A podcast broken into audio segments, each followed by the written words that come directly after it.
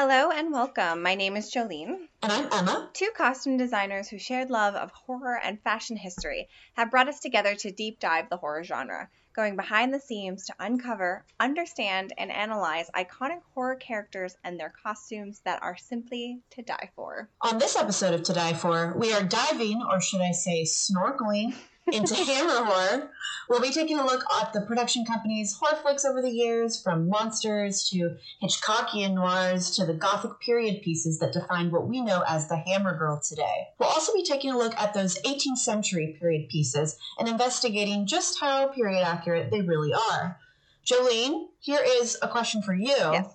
Given the bonkers backlog of like 300 films that Hammer has made, what was your first Hammer film that you remembered watching, and what do you think in general of the legacy that they've left today? So I had only just recently, like, I, I kind of knew about Hammer in the background of my horror like catalog but it was really when we started becoming friends that i actually started like taking a lot of notice and interest in it because it, it's something that you really enjoy so the first one was the vampire lovers that i watched last year yes. for our gender identity episode and just looking at the other you know hammer girls in the they they all kind of look the same like Mhm. I mean, they're very unique in their own way within each film.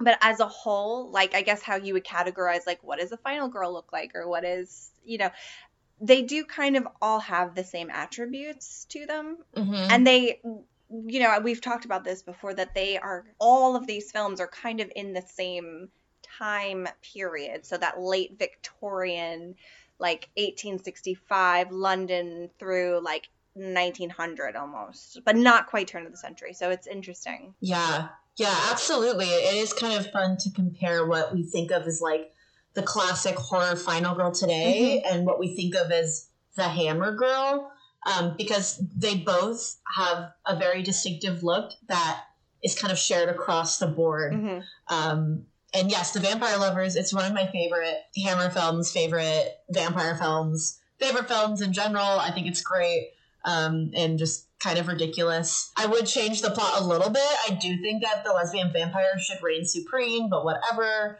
Um, but uh, I think that that is a great sort of. Um, it's a great film that I think defines a lot of what we think of in retrospect when we think of Hammer horror. Yeah.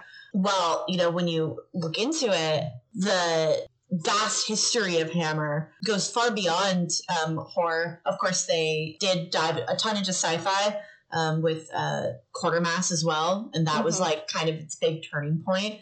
Um, but I'm really interested in kind of how Hammer got started and how it shifted throughout the years to then its own little golden age, which was different than the golden age of horror that we think of when we think of like slashers.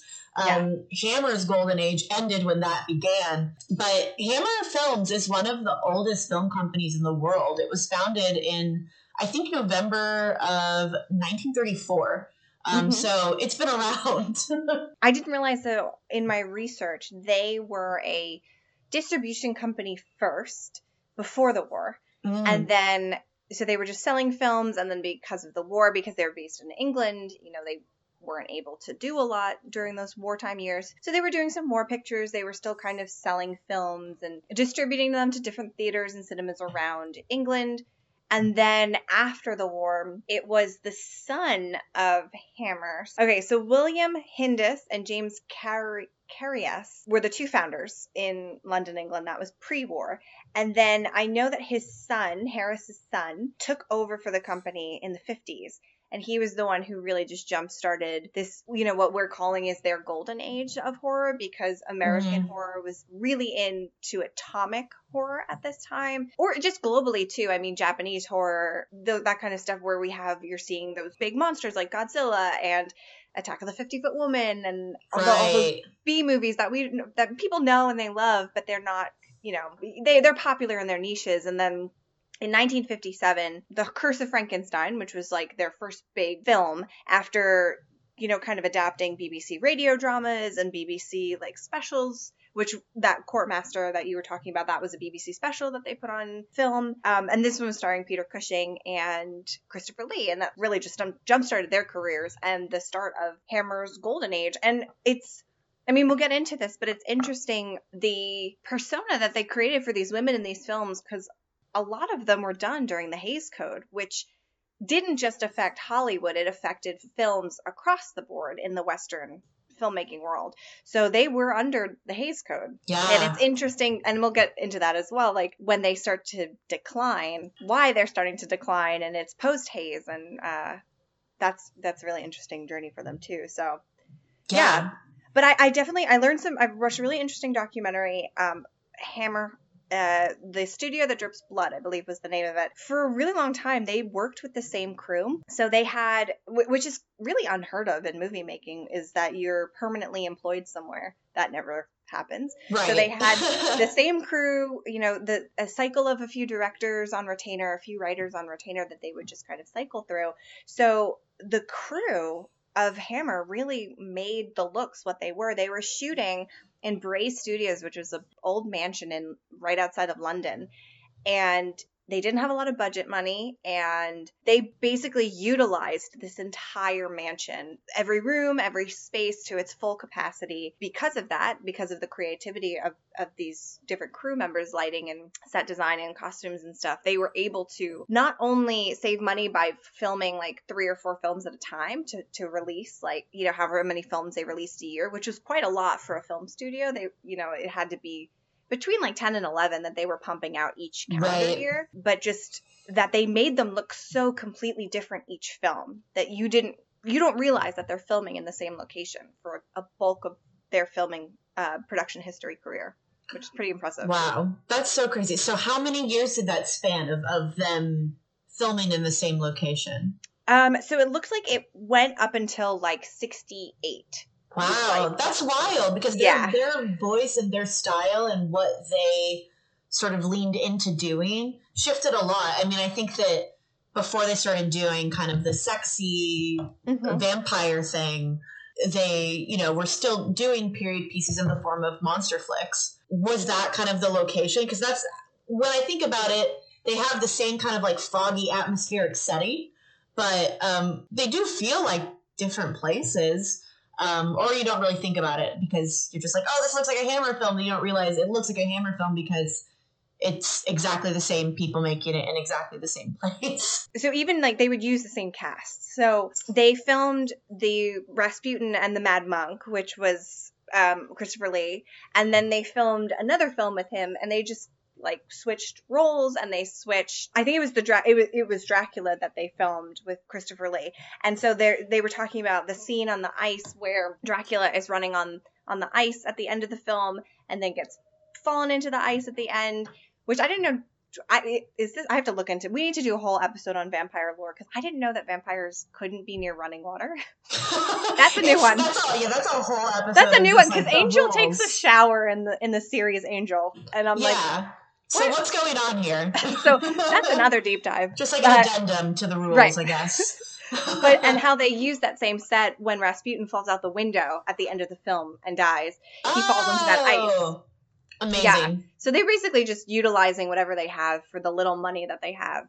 And uh, I, you know, but like that, that is filmmaking. I think when you have the, and you hear this from artists all the time that when you don't have a lot of money, that's when you kind of are some, the more creative because you have to figure out, well, all right, well, how do I make this work? Because I can't just buy my way out of this. And that's when this stuff, you know, looks better. We look at films like Nightmare on Elm Street. We look at films like, um, like Carrie, like all these films that are using practical effects. They didn't have a lot of money, and you know we keep coming back to them because it works. Yeah, yeah, for sure. And it's interesting how Hammer has shifted their focus like each few years, or more so decades, but I feel like they switched a couple times during the early years. Um, they shifted their focus as far as genre.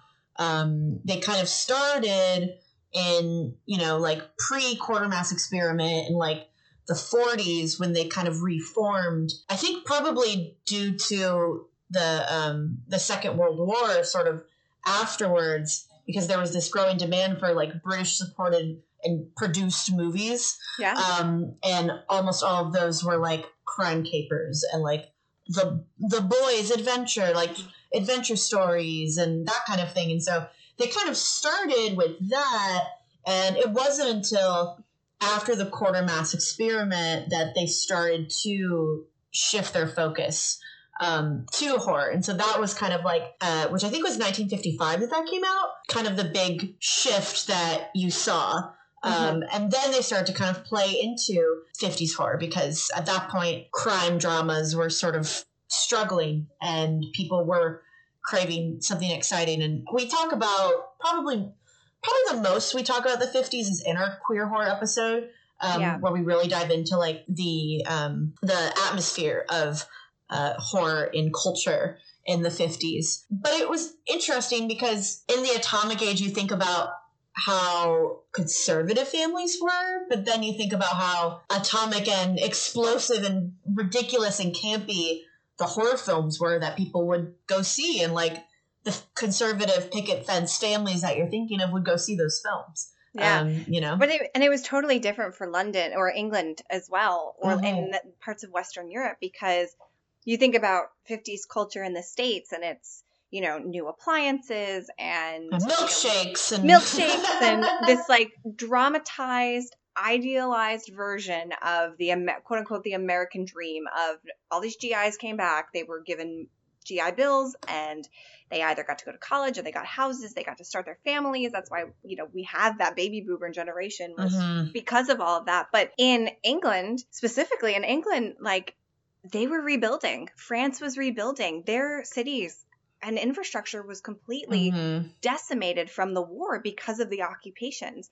So fashion wasn't progressing. They were looking to America. So I feel like by the end of the 50s, you know, 10 years after the end of World War II, you are finally seeing the rebuilding of of England specifically through mm-hmm. these films, and you're getting that escapism that people were fine that have been craving the entire decade because they just want to think about something else. Like they don't want to think about these noirs anymore, where right it's, these it's crime not, dramas. Yeah, it's not exciting anymore, and it is interesting no. when you think about just the cultural atmosphere and like the zeitgeist of the US versus mm-hmm. Europe when you're thinking about Europe and England and and where they were at as a whole and you compare what was popular in horror at the time. So like you mentioned like atomic horror was very huge and massive and you know milkshake drive-in America was eating it up but right because we had we had funds and means right we were able to we were just right. kind of like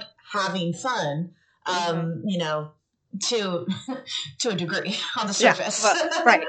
um, but you know, when you think about um, the British produced films um, by Hammer specifically, they were much darker. They, you know, yeah. after the Quatermass experiment, they made history with its first full color creature feature, which was The Curse of Frankenstein.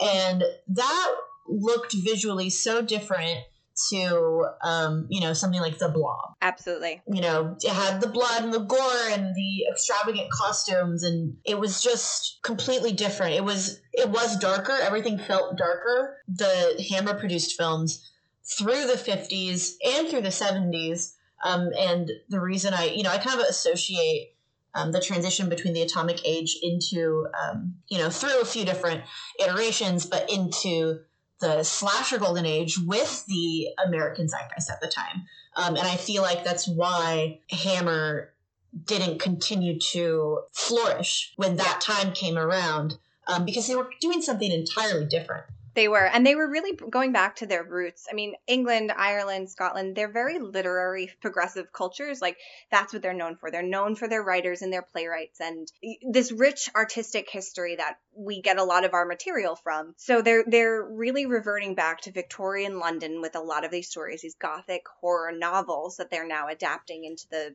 you know, into the film world again, but in a different way. Like Universal Era Monsters were doing it in a very, very fantastical way where it was pure escapism. We were in the throes of the depression when the, all of these movies came out. And that was the first iteration of, you know, taking the, these works of literature and, and making them into films.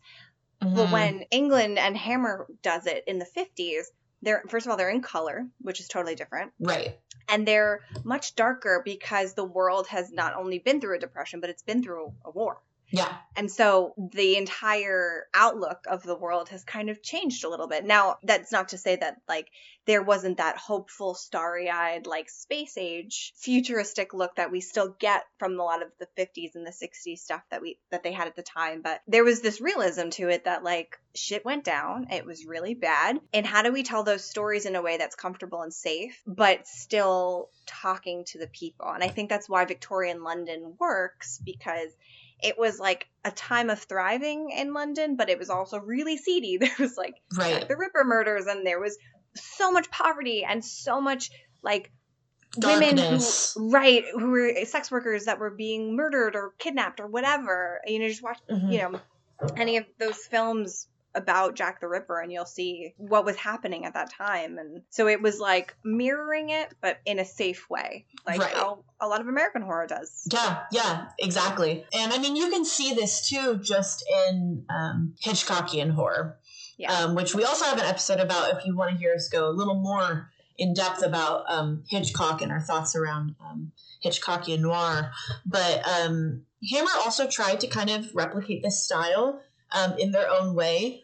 Um, and it's funny because when I think about um, The Snorkel, which was one of their um, releases in the 50s, it felt as close to Hitchcock style as like a Hammer film could get. It has Right. like very much like 1948 rope vibes. But it's funny because it's this kind of beachy flick, but it's nothing like any, you know, teen beach movie or TV show like Gidget or something that, you know, you would see gain massive popularity in the US. I mean, stylistically, as far as what they're wearing, it's very similar to what one would wear um, in one of the Teen Beach movies of like the US.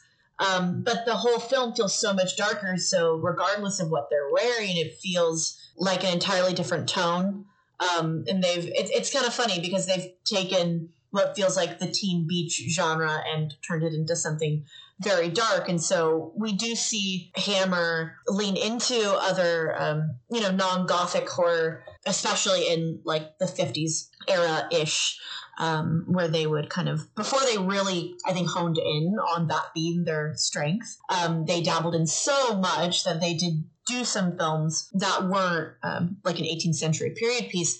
However, it still felt very you know British at the time. You know, it felt very dark and it didn't feel like a flick that you would see in the US at all when you compare that. Uh, just the culture of the 50s. It was very weird time um, for media, I think, in general. Yeah. I, yeah, I, that was one of the things that I did notice was that they were really experimental with a lot of their subject matter and, and the way that they presented their Mhm. subject matter, which I found really interesting because I mean, we've been saying this the last few minutes, but just you do get a lot of the same of this sci-fi horror. And here's a studio that's doing something completely different. Mhm. Even if it on the surface looks slightly similar, it's pulling you in and then it's saying, no, we're experimenting. We're going to challenge Mhm. you and we're going to flip this on its head. Right. Well, exactly, and it you see that even more so um, as Hammer moves into the '60s, where they've fully been they've developed their success in the horror genre, and so they're seeking out creating more horror, um, and they're also looking at like literary characters um, to further adapt, and so that was like a main point of reference for them. Um, I know that let's say I'm pretty sure that they had a million literary adaptations from novels by the likes of Dennis Wheatley, H. Rider Haggard, and J.B. Priestley. Um, so, like The Devil Rides Out, The Witches, She, The Vengeance of She, The Old Dark House, all literary adaptations. Um, and so they were able to take stories from literature and turn them out relatively quickly um, into these horror period pieces. It felt like at the time in the 60s, they had really developed their, uh, what's the word, method per se. You know, that they Mm. had, they had it down Yeah. um, as far as how they were going to be producing things. Um, they also actually in the 60s produced um, a television series. So it was an anthology series called Journey to the Unknown. And so I think that, you know, kind of coming off of the, uh, the Twilight Zone success um, and just in general the boom of anthologies.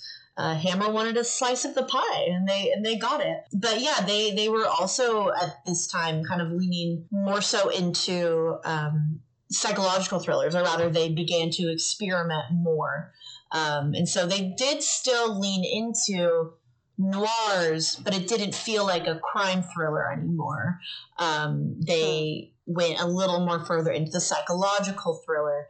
Um, and they also got a lot of really big names uh, in their films. And so, like, The Nanny starred Bette Davis.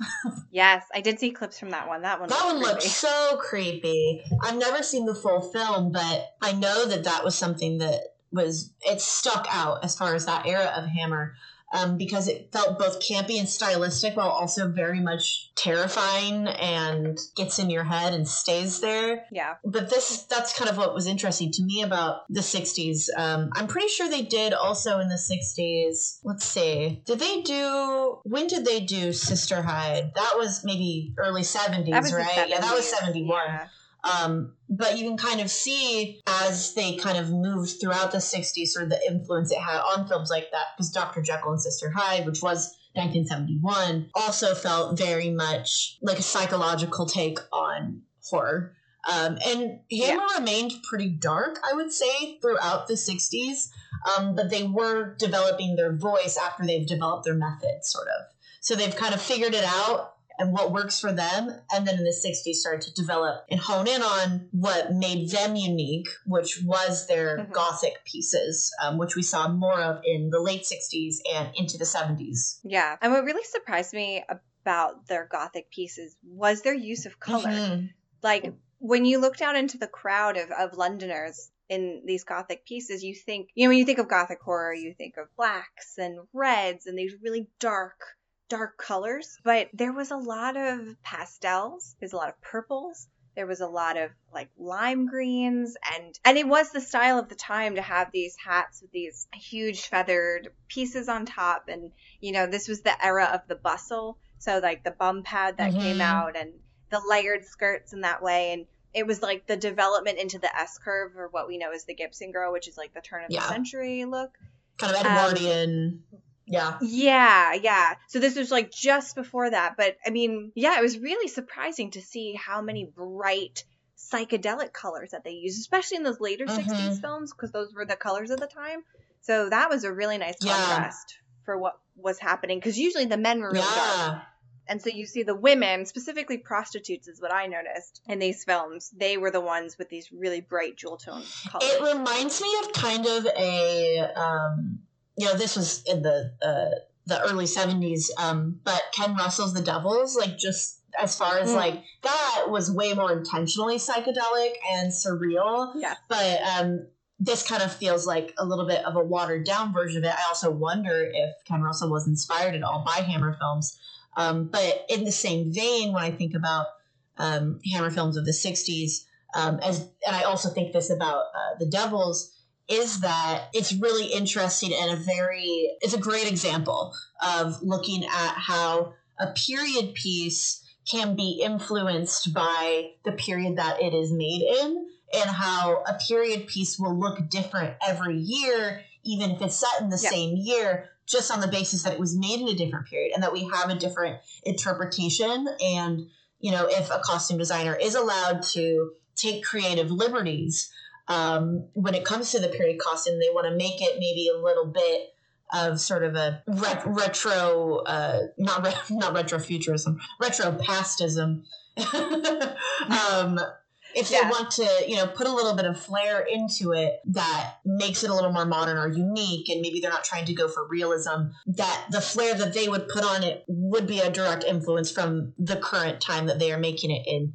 Um, you know, I think Little Women the recent Little Women is a good oh, example yeah. of that, and a good example of like a period film that is made now. Also, Bridgerton, also a good yeah. example. Um, I'm not a big like yeah. period drama person, surprisingly, because I love period fashion and I love period horror films, um, genre films in general. But um, just on you know the basis of style alone, you can see modern influences and decisions made, and you can also see yeah. the director's influence in all of these. Hammer was very much developing into this kind of psychosexual territory as we got into the late 60s and as we um, mainly in the 70s uh, and that also was influenced by what was the voice of hammer and what were the directors wanting uh, the period to look like, and so you that's when you got to see a lot of those shifts. Yeah, and it was like a direct callback to politically and socially what was happening at the time. What I was going to circle back to what you were saying about um, period films being influenced by today. Um, a lot of that too is has to do with the fact that like our modern cuts are are flattering on modern women. So a lot of modern actresses know how to dress their Mhm. bodies for today. But when you put them in a period costume, that might not necessarily be flattering or is considered flattering of the time. Like specifically with 20s Mhm. clothing, 20s clothing looks good on nobody unless you are literally a board.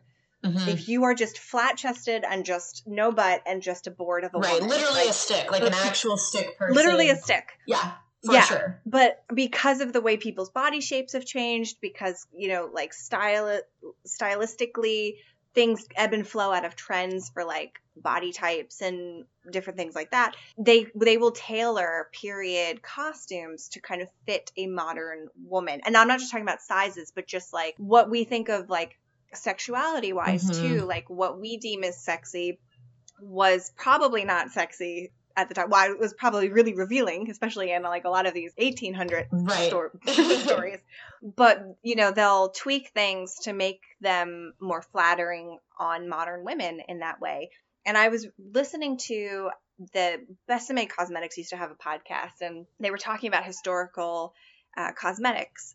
And they were saying that that is the one thing in films that films will never get right Mm. because modern women will never do their face up specifically like that period because it's so different from how we view ourselves today Mm, that, makes so much see sense. themselves in that yeah. yeah so like you think of like turn of the century makeup was literally just rouge and a little bit of lip and maybe some a little bit of eye but like to, to some modern women that really like contour their faces and do all this stuff that's not enough Right. so it's interesting like like what you were just saying before emma how both periods kind of marry and influence Yeah, exactly. It, it, kind of creates a you know a surreal kind of new era. Um, in some cases, I mean, right yes, there are films that feel very very accurate. Um, but as far as like the '60s and also the '70s, um, actually the entire up until the '70s, I would say, um, Yeah. everything was very theatrical.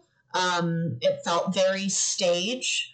Um, only Yes. now has uh, I feel like film media sort of moved away from the theater interpretation of period dress, but the difference with Hammer really came when they started to really clue into like what if we started really sexualizing these women yeah um, and that kind of became our thing. I mean, they essentially what they were doing is they meshed these worlds of like this Playboy fantasy and the gothic horror that they were already doing, and of course, this is on top of how women were already portrayed in, in films and particularly Hammer films.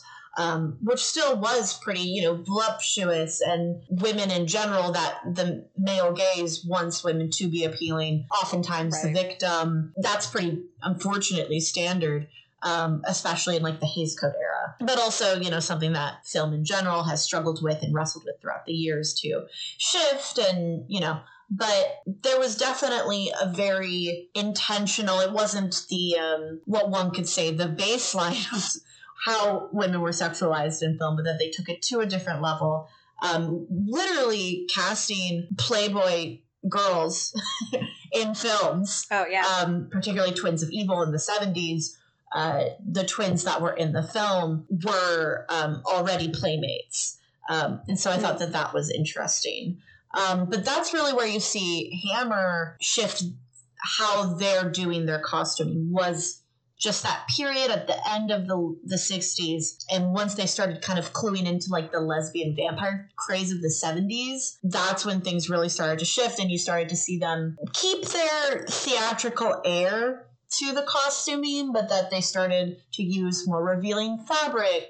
Um, they to, they toyed with the with the cuts of things and you know the shirts were lower or the dresses they were pretty much always dresses were lower everything was tighter. Um, and that kind of became what they're known for. And to this day i mean there is a bountiful amount of media covering Hammer girls from the 60s and 70s. And so even though Hammer has this long run of history, I think when we think about the Hammer girl, we're really thinking about um, kind of the, the horror pinup girl of the 60s and mm. 70s. Um, there's even a book released in 2009 called Hammer Glamour, which honestly I really oh. want. um, but you know, it's basically just covering the women who many say redefine the horror genre, the sexed up, you know, lesbians and sexy Dracula, you know, played by Christopher Lee as like emo hunky boy, and you know his brides now have like pinup sex appeal because it's the 60s and 70s. Yeah. Um, and that is really, I think, what Hammer was known for and what it's still known for. And so, even though in the 70s they kind of fell off a bit, they, at the end, there really was their legacy. Well, I think also in the 70s, the perception of women started to change with the women's movement. Yeah, completely. So much so that you know, pinup wasn't really a thing anymore. Mm-hmm. And the way that women were now demanding more roles and, and different types of roles, not just like the object role, really did change. And that's when we see the studio start to falter. But I'm curious for you, when do you, because you've watched so many of these, when do you think the hammer girl, quote unquote, mm. Like truly started? Can you pinpoint a film where you're like, oh, that's where it started? That's a really good question. Um, when I think of the hammer girl, I think of Twins of Evil and the Vampire Lovers. So I think of the lesbian vampire thing.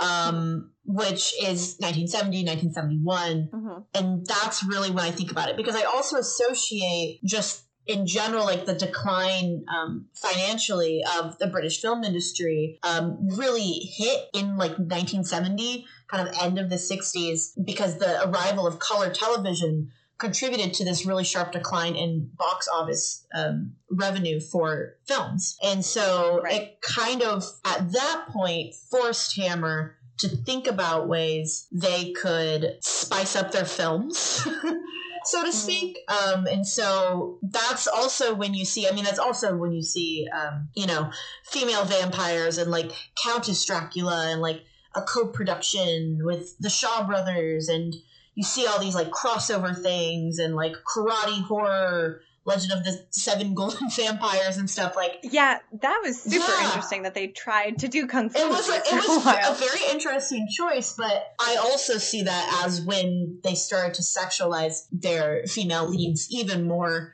um, than they did mm. before. But then again, and this is something we get more into in the queer horror episode where we talk about lesbian vampires, is kind of the catch 22 of it all, where it's like women are now in a more powerful uh, role. And so the women right. in these films are very powerful, but do they get avenged by men in the end? Usually, so it's like, eh. right. Um, and it's one type. It's of one woman, type of like woman. A, usually a blonde. Yeah, yeah, it's yeah. And so that's sort of definitely early seventies. Their vampire films in the early seventies is what I associate with the Hammer Girl. Um, and when I think about the Hammer Girl, I think of uh, you know a blowout usually bangs are a middle part. It's a very like specific kind of blowout as well. Like I can't even. I mean, it's just the early '70s blowout, and it kind of remained that way. And it was kind of this. It's funny because it's supposed to be naturalistic, but it's obviously not at all. Um, and again, that's where you see the periods mesh because the hair and the makeup was not period at all.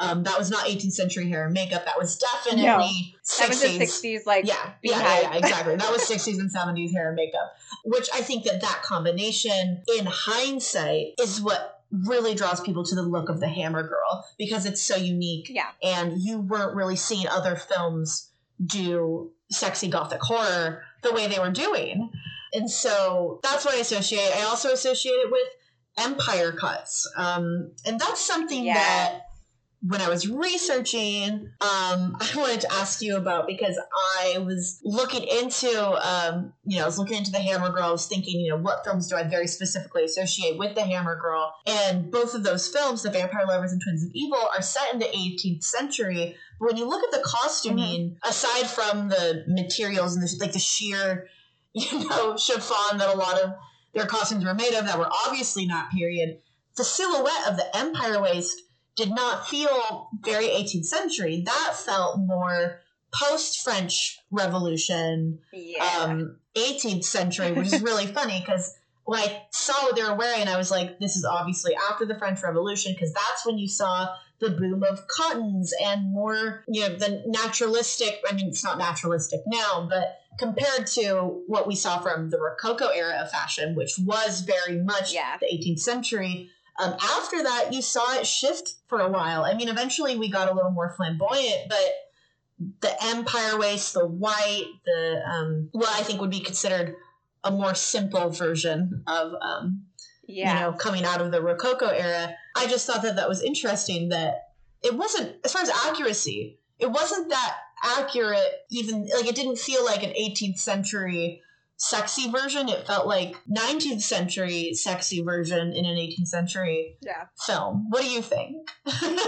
Yeah, they were they were off by at least like 80 or 60 Yeah. years cuz the Empire Waist is a Regency exactly. and that's like think of like you know Jane Austen's novels like Mhm. Pride and Prejudice and stuff like that. The curly updos, and- very Greek.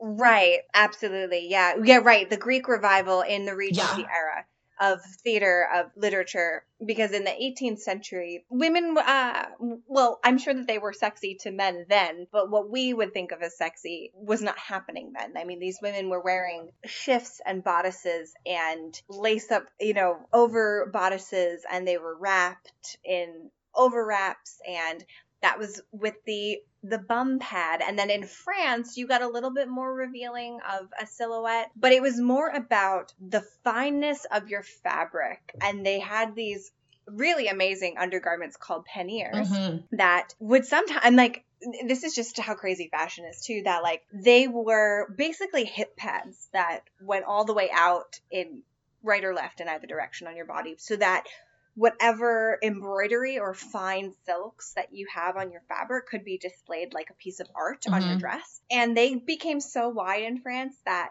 uh, staircases were actually redesigned so women could like enter their homes and go up Mhm. staircases which is pretty incredible. So like that would be more of what they would have been wearing in the 18th century, but I think it's not a very flattering. Like it is flattering for that time, but it's not like sexy and erotic. Right. It was more enticing in that way where an empire waist is like we talked about this in the gender identity episode where like your breasts are being highlighted because everything is pushed Yeah. up and the corsetry is really different under your garment so y- you know you have a lower scooped neck so more of your flesh is showing Mhm. Versus like a gown in the 18th century where less of your chest and flesh is Yeah. showing also just I will always say this in every historical episode that we do, but you do you never wear a corset against your skin. That's that's a Hollywood trick to make women look a lot sexier on film, but Don't do it. You in that time period, nope. You're doing a shift and then you're putting your corset on top. Your shift is basically like your underwear, or your camisole, your Mhm. bra. So that was never happening. Right. well, in, in the 18th century, that was where we saw what I feel like is the 80s of the pre 21st century. Yeah. It was the drama. yeah, I mean you got some know? crossover. Yeah. And like the the men's coats were still the same The, the men's coats were like, all right. That felt more like Yeah. all purpose pilgrim style, you Mhm. Yeah, and like knickers and breeches were still being worn by Right. men. The idea of like a fop was still being introduced into the early 1800s until about like 1820s because French courts were still really much a thing. Because you have to think, like Marie Antoinette was the French Revolution era, Mhm. and she was like the late 1700s. Right. So uh, there's a lot of crossover, and people, you know, didn't just throw their garments out like how we were talking about crossover in just more recent Mhm. decades. Like you're not going to just throw things out of your closet. You're going to wear them, Right. and especially if you're poor. You're not going to, you know, you're going to recycle your clothes. Well, the trend so- cycle Yeah. in the 18th century was much, much slower. So when we're talking about, you know, comparing Yes. even just different centuries, um, let alone, you know, just the different sections of one century, the trend cycle was very, very slow, and there really wasn't that much change. And again, when you when we are thinking, you know, about fashion in the 18th century, you also immediately think about um, what rich people wore because that's what you see the most of Right. in media when people just you know talk about fashion history. But especially if you were poor, which was the vast majority of people, um, you wouldn't throw out your stuff. And even if you were rich, you wouldn't throw out your stuff as quickly as we do now, just because it took longer to get things made and Right. trends were slower. Yeah. So both of those things combined, it just didn't change that much. Um, but there was a stark difference between what rich people wore and what poor people wore, um, even down to Yeah. color palette and material, especially the amount of material, the amount of, you know, bells and whistles that you had in your outfit. You know, poor people fashion didn't change that much. Um, even though rich people fashion was also very slow comparatively Right. to now, where in the last couple of years we even have micro trends, which is what I feel a worse iteration from already Oh, the fast that, fashion yeah. cycle. Um, so you know, be a be a terrible rich person from the 18th century and don't throw out your clothes. Yeah, because they were only wearing them maybe once Right. or twice a Right. season, if that much. So if you were poor, you were wearing your clothes to the ground. So that's why a lot of these clothing as well doesn't withstand, you know, and that's why that stuff isn't in museums because the quality of it wasn't as good. It was like cottons and linens and things that could be eaten by moths because just it fall was- apart. Like you weren't right, you weren't sleeping in the best conditions either. So like dust and mud Mhm. and all of this stuff that was happening and yeah and like if you were rich you were keeping your nicer garments in trunks and hope chests and semi preserving them and only wearing them once Yeah. Um, yeah, exactly. yeah And I mean, what's interesting is that I feel like, you know, so the Vampire Lovers, for example, which I, again, once they got into like the Vampire Lovers era of Hammer, um, and you know, a little bit before that, kind of like the late 60s, their gothic horror films stylistically didn't change too much. And so just using the Vampire Lovers as like an example that kind of encompasses most of their usually 18th century um, gothic horror pieces, the color palette remained very much Rococo, but the style was not at all Rococo. You know, it wasn't Marie Antoinette, white powdered face, big, you know, ridiculous hair. Um, which, by the way, the Kirsten Dunst Marie Antoinette film, another great example of a period piece that's done fantastic uh, that is done in a modern way Yes. and made to be a surreal interpretation of Marie Antoinette. One of my favorite films ever. yeah it's so Kickstarted my love of uh, fashion history for sure. Also, just history in general, because I was like, "What's wrong with these people?"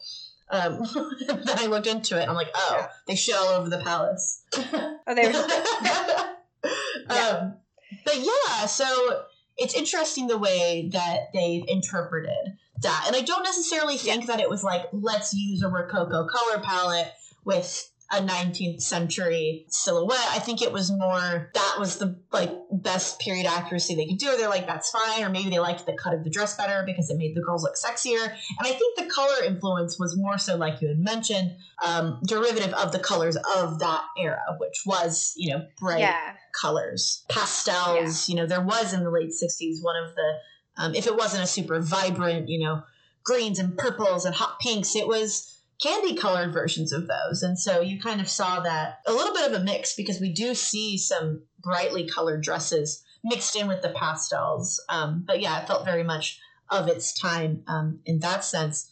Uh, but yeah, the fabrics that they used to make these dresses um, were literally just sheer fabric. Like it had nothing to do with being period accurate at all. It was just sexy, which is also why you see many scenes, probably deli- deliberately written this way, where the women are in um, nightgowns, because that's an easy way to have them be sheer. right exactly Um, yeah. Although an exception to like the sexy thing, minus maybe like the boobs, which were always ever present in Hammer films. Um, the twins at the beginning of Twins of Evil, I remember them wearing this kind of like silly outfit where they were wearing matching dresses with a little hat with a big feather, and it was kind of this olivey green. And then they had this um, this collar that was gold and it had um, like zigzagged color almost. But it did have the scoop neck and you did see their boobs. Not as much as you saw them later. But and I like don't associate the look of Twins of Evil at all with this particular outfit where they enter, but they get sexier as the film goes on. Right. It's their day Yeah. boobs versus their Yeah, exactly. Like when I think of Twins of Evil, I think of the promo images of them just in an Empire waist, puff sleeve, sheer chiffon nightwear. And that's what I think of. Yeah. And that's honestly what I think of when I think of a lot of Hammer horror. And I think that especially like the Vampire Lovers, the photo shoot um, that they did for promo with Ingrid Pitt in the blue dress, and I think the um, red like ruby pendant necklace Mm. um, and then all the girls around her are also in these very similar, like chiffon, sheer, soft, like nightgowns. Um, but they're all, you know, done up with their hair and their makeup. Um, I feel like that poster specifically went a little, not viral, but in the horror community and even just like retro film lover communities. Um, you saw that poster pop up a lot in the last couple years, and so I think that maybe five years ago, our definition of Hammer Girl maybe would have been a little more wide, and it would have spread to also the women that, um, the amazing women that were in like the films in the fifties and sixties and the sci-fi's and the crime dramas, um, who are equally amazing. But as far as the look of the Hammer Girl, I feel like that poster from the Vampire Lovers defined more so what we think of the Hammer Girl as today. Yeah, and their nightgowns in the film too are really reminiscent of 60s like chiffon nightgowns of the Mhm. time, which is really interesting too, where you have those cropped teddy like little Yeah. negligees of the 60s like think of austin powers where they where they've got these like little negligees with the fuzzy collars and, and whatnot but then in these films they're just elongated versions of that so it was really this post hays code sexual revolution that was happening in the 60s plus the colors of mod fashion which was in its peak in the mid to late 60s in London. So, yeah, you had a lot of different influences. Hammer from what you've told me and from like what I've witnessed and like researching it and stuff, it's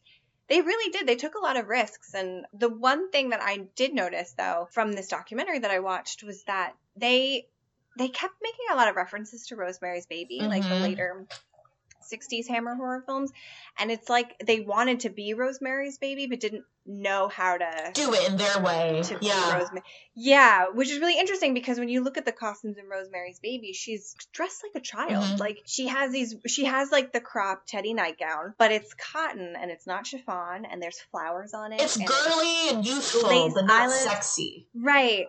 Right, which is completely who Rosemary Woodhouse is is that she's this woman who is being controlled by everybody around her. And these women in these films take control of, of the situations themselves, even if they are under Dracula's control or whatever. Like they're pretty much in charge of these men. They're they're in charge of the situations that become them in these films, which I think is really interesting that they were trying to be something something Yeah. different of the time. Yeah, absolutely.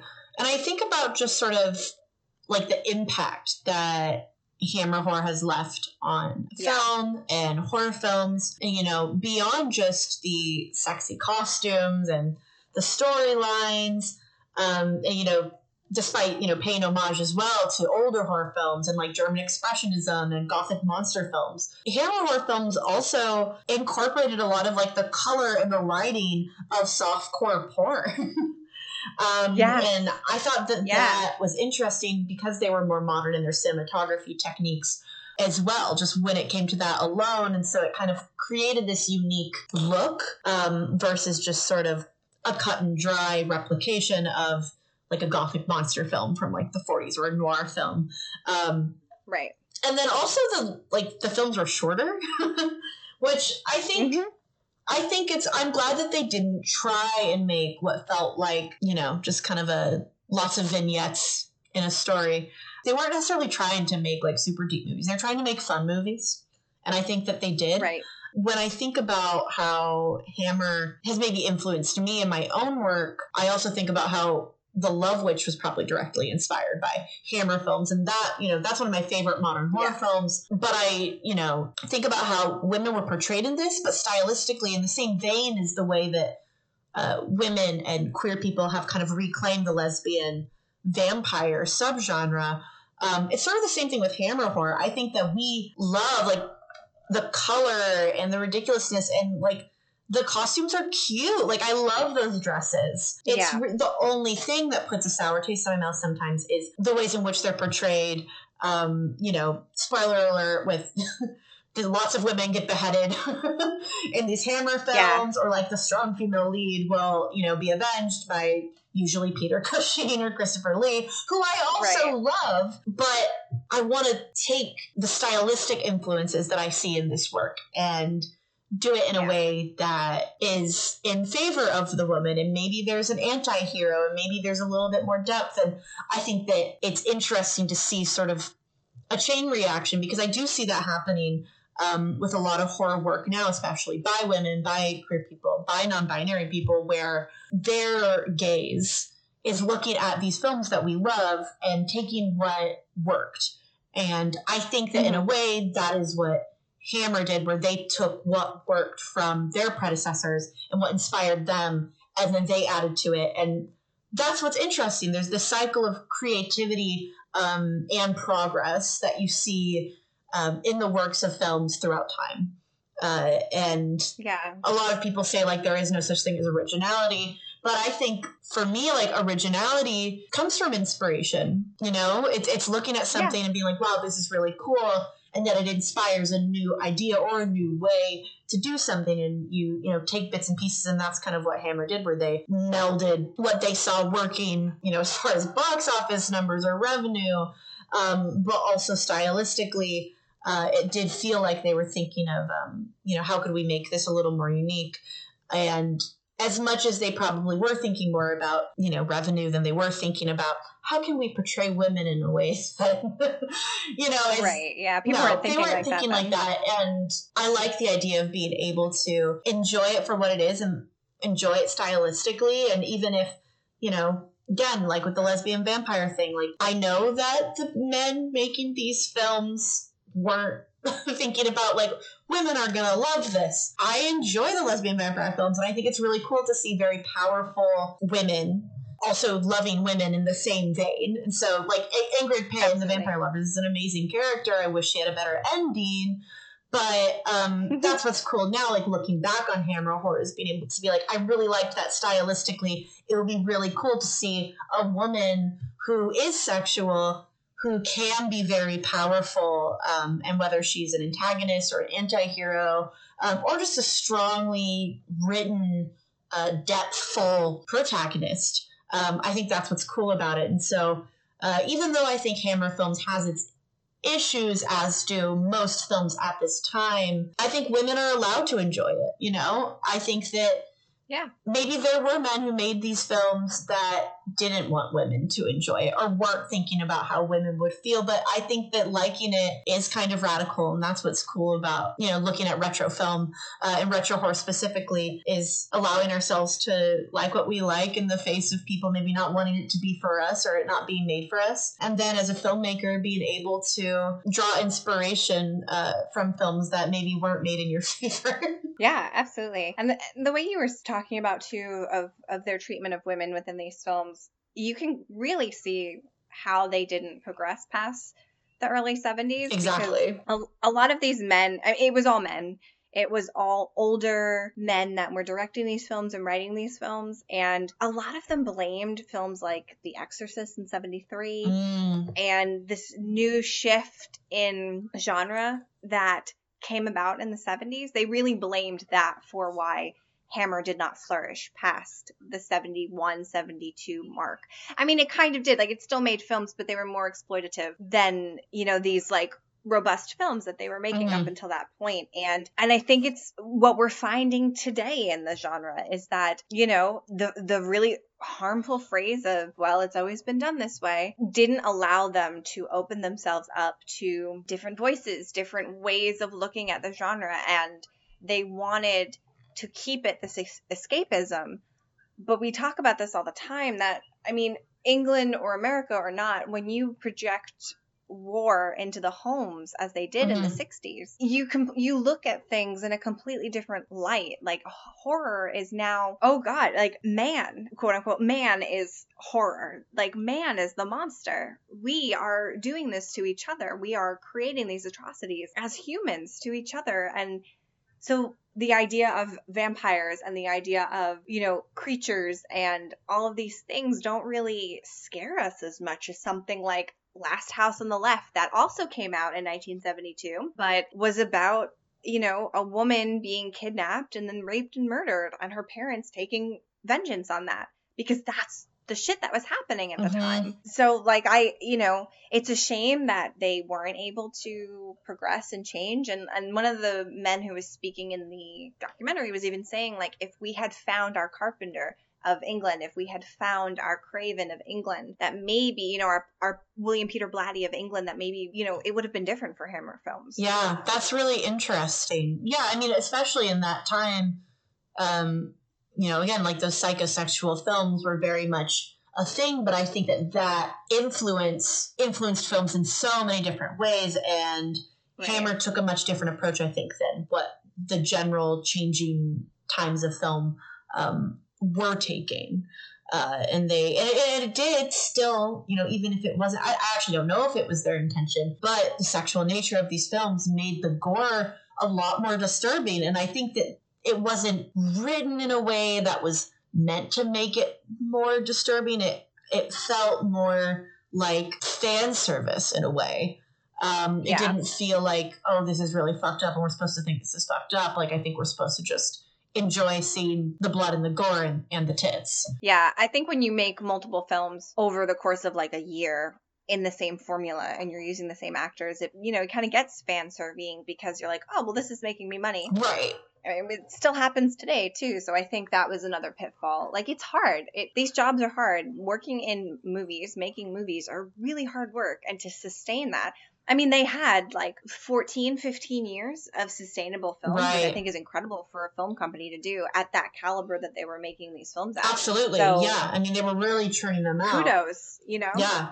Well, and, and I mean, even Universal has had ebbs and flows in their filmography throughout history. Right. And they, you know, they wanted to survive and surviving as a film production company, especially at this time where, again, film companies were still super new. I mean, even now, I feel like I could say that they're super new. Filmmaking as a profession is also super new, um, you know, in the grand scheme of history. And so it was kind of survival of the fittest. Um, especially for England, because again, like Hitchcock had to go to LA. So I was interested to find out that they were still making films. Um, that was what shocked me. Mm. So actually, I amend my statement from earlier. My first Hammer horror film was actually The Woman in Black. Ah, because you didn't know. Unbeknownst to me. right, unbeknownst to me. But again, it uh, but that's like a more modernized gothic darkness that we're used to. Mhm. So it's not this colorful, you know, gothic dark eh, gothic literature film Yeah. that they were doing. So it is in a different it's in a very different direction now. So it's very interesting. But yeah, I um I'm definitely interested to watch more Hammer horror because it is a bit of a blind spot in my horror canon, but um yeah, it's it's a yeah, they, they have some interesting stuff. Yeah, yeah, it's really interesting to kind of take a look at Hammer. What um, what feels like they've made so much, but when you think about the the the content, it feels a little surface level. It feels like there's not much going Yeah. on there. Um, but when you think about the impact of you know how their legacy has changed horror specifically. Um, and even sci-fi with you know Quatermass Experiment was massive. They've had a lot of influence and a lot of impact, and they have a lot of fun stuff. And it's kind of fun to look at the style of what we think of kind of the iconification, if you will, of the Hammer Girl Right. specifically. Um, you know, because they're alongside these horror legends. We have Peter Cushing and Christopher Lee kind of at the helm of Hammer, um, who are Yeah. already horror icons. The style of these women and the characters that they played, I think really appeals to us just because it feels, again, like a pretty unique look. And just that alone is influential as well. Um, and yeah, I think it's actually pretty cool that Hammer came back in the 2010s. Um, I also didn't know this until recently. Um, but yeah, they did The Woman in Black. They also did The Quiet Ones, um, amongst a lot of other things. Um, but yeah, they're also still kind of in the genre um, horror specific arena to this day, which is pretty cool. But yeah, that's kind of summarizes all of my thoughts on, you know, Hammer. Julian, do you have any kind of last thoughts on the genre in general? Or just, I say genre, I feel like Hammer is its own subgenre. it is, it is its own subgenre, yeah.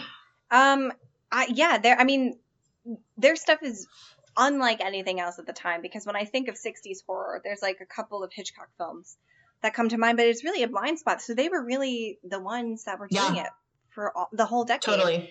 And, you know, they were doing things that, like we've said before, that, that nobody else was doing. And that was really apparent to me when I was watching Dr. Jekyll and Sister Hyde, which we had touched upon in our gender identity episode. But it was interesting to then watch Right. this, like, internal struggle that he's having. And it, it is. Like I don't see how nobody didn't think it was queer coded at the time. Like it is very apparent Right. that it is a queer coded film. I know. It's like with all the lesbian vampire films, history will say that they were gal pals. Right. Right. Uh, well, if you guys have any Hammer horror favorites, anything that Yes. you want us to cover specifically, any film, um, any questions for us in general about Hammer horror, let us know and we can totally do some more film specific or even, you know, person specific. We love our Christopher Lees, we love our Ingrid Pitts.